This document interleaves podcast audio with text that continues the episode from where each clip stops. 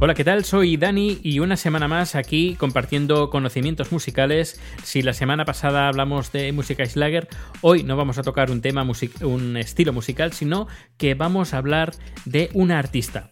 Un artista que hace poco, si no recuerdo mal, hace unas cuantas semanas, eh, le dieron el galardón del mejor guitarrista del mundo.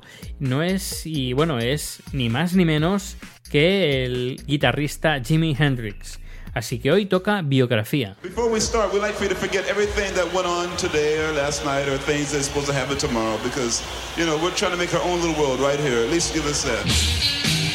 Jimi Hendrix, uh, cuyo nombre real es Jimmy James, perdón, James Marshall Hendrix, Nació en la ciudad de Seattle, del estado de Washington, el 27 de octubre de 1942, estado que ha visto nacer grandes cantantes, músicos y grupos como Nirvana, Alice in Chains, Pearl Jam o Soundgarden.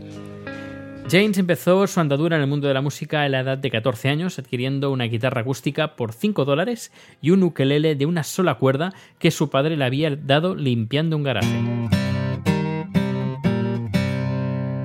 Con esta primera guitarra empezó a practicar imitando a sus ídolos. En 1958 muere su madre y su padre le compra su primera guitarra eléctrica, una Supro Ozark, sin amplificador. Y a pesar de suspender música en la escuela, se animó a tocar en varias bandas locales. Dejó los estudios sin terminarlos y se centró en la música teniendo como referencia a grandes guitarristas de la escena del blues de Chicago como Elmore James, Muddy Waters, y Albert King, así como Robert Johnson, Led Belly y el rock and roll de Chuck Berry.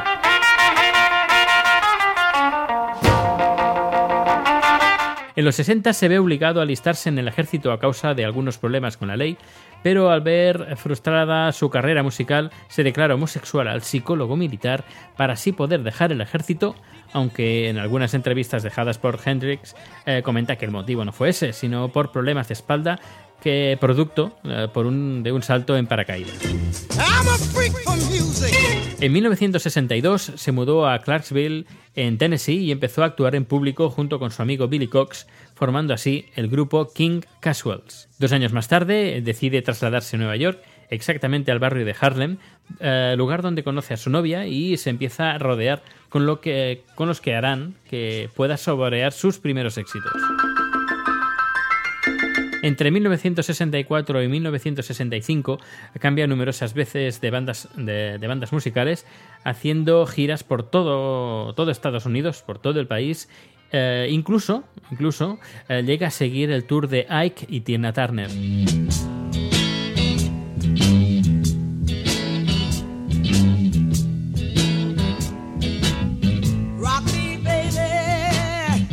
El 15 de octubre de 1965 consigue por fin su primer contrato discográfico por tres años con el productor Ed Chaplin. En 1966 forma su propio grupo bajo el nombre Jimmy James and the Blue Flames y aprende en, ese mismo año, junto con Frank Zappa, un efecto de guitarra que se hizo muy famoso, el -wah. Durante esta época ya empieza a consumir marihuana y LSD como la gran mayoría de músicos del momento. Ese mismo año conoce a Linda Keith, eh, entonces novia de Kate Richards, la cual le presenta a Chas Chandler, bajista del grupo Animals, y le graba su primer single, Hey Joe.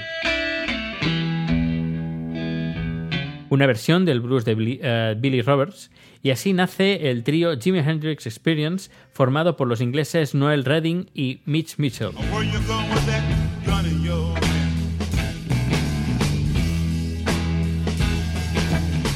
Primero vino Hey Joe, gran éxito en Europa, pero le siguieron grandes éxitos como Purple Haze,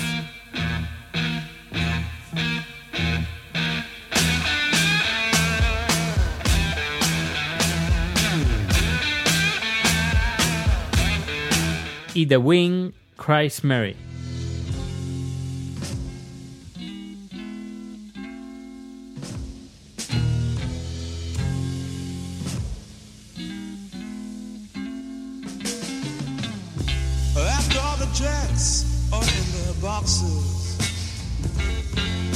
Su primer álbum se clasifica en el segundo lugar de ventas justo detrás del LP de los Beatles, Sgt. Pepper's Lonely Heart Club Band. Es el momento de hacer las Américas. Se hizo uno de los conciertos más conocidos y más famosos cuando en el Monterrey International Pop Festival eh, hizo auténticas acrobacias con su guitarra eléctrica, con su Stratocaster, llegando a rociar gas líquido encima de su guitarra y quemarla. Por cierto, se puede ver los restos de esta guitarra expuestos en el Museo Experience Music Project en la ciudad de Seattle. En 1967 saca su segundo LP titulado Axis Bolt as Love, el cual sigue innovando el sonido de la guitarra eléctrica y experimenta con variaciones sobre los dos canales de salida estéreo. Además, el disco fue grabado íntegramente con la afinación de guitarra disminuida a medio tono, una característica que se ha convertido en un, en estándar hoy en día en la producción del guitarrista.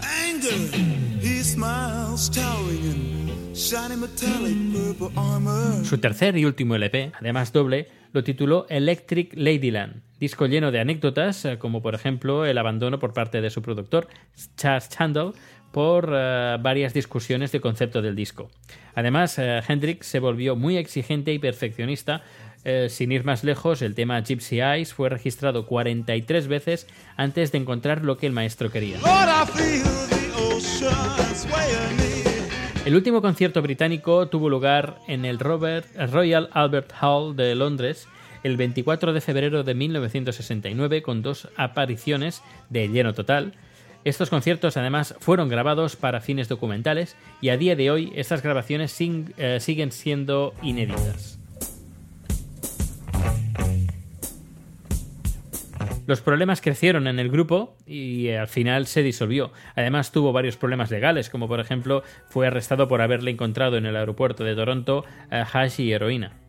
Hendrix participó en el mítico concierto de Woodstock, actuó en el tercero y último día junto con una eh, inédita eh, formación y durante esas dos horas de concierto hubo un tema que marcó y que fue una versión de The, Star Spangled Banner el himno de Estados Unidos, sin ir más lejos, hizo una versión salvaje simulando con su guitarra pues bombardeos, ametrallamientos sobre Vietnam, sirenas antiaéreas y todo hecho además con su guitarra y siendo así como una denuncia eh, de la guerra de Estados Unidos en Vietnam.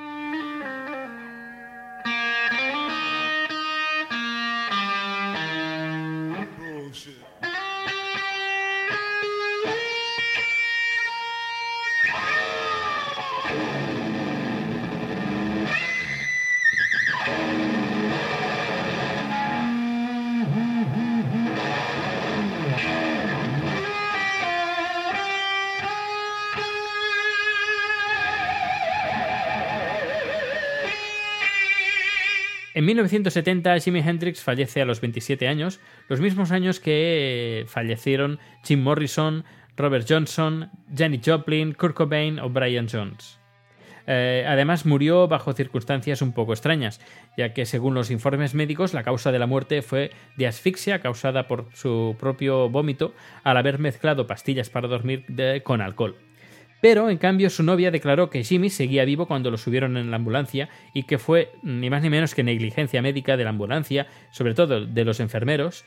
Pero estas declaraciones eh, pues difieren un poco con las declaraciones que hicieron los servicios sanitarios y la policía, que declararon que Jimi Hendrix ya llevaba varias horas fallecido cuando llegaron a su casa.